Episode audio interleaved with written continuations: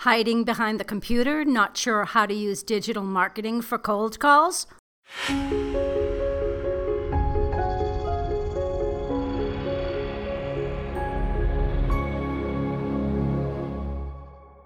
Hi, I'm Robin Samora with the Fast Marketing Minute. I'm your marketing and PR expert here to help you grow your business and brand. Want four digital marketing cold call strategies? First, figure out who your ideal client is. Who do you need to reach? What kind of company or industry are they in? What are their problems and how can you help?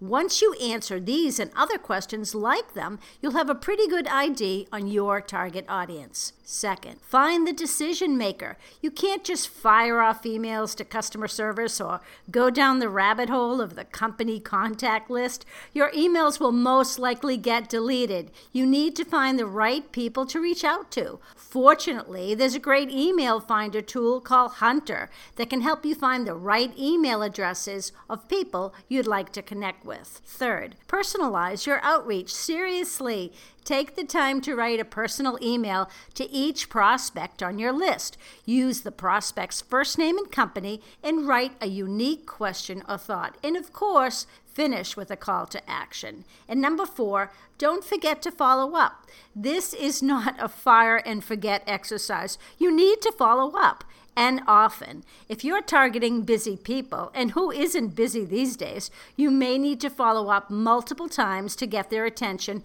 and earn their trust. CoSchedule says the best days and times to follow up are Tuesday at 10 o'clock, Thursday at 8 p.m., and Wednesday at 2 p.m. What works for you? I'm Robin Samora with the Fast Marketing Minute. If you're looking for online marketing tips, you'll find tons at my website. That's at robinsamora.com. Talk soon.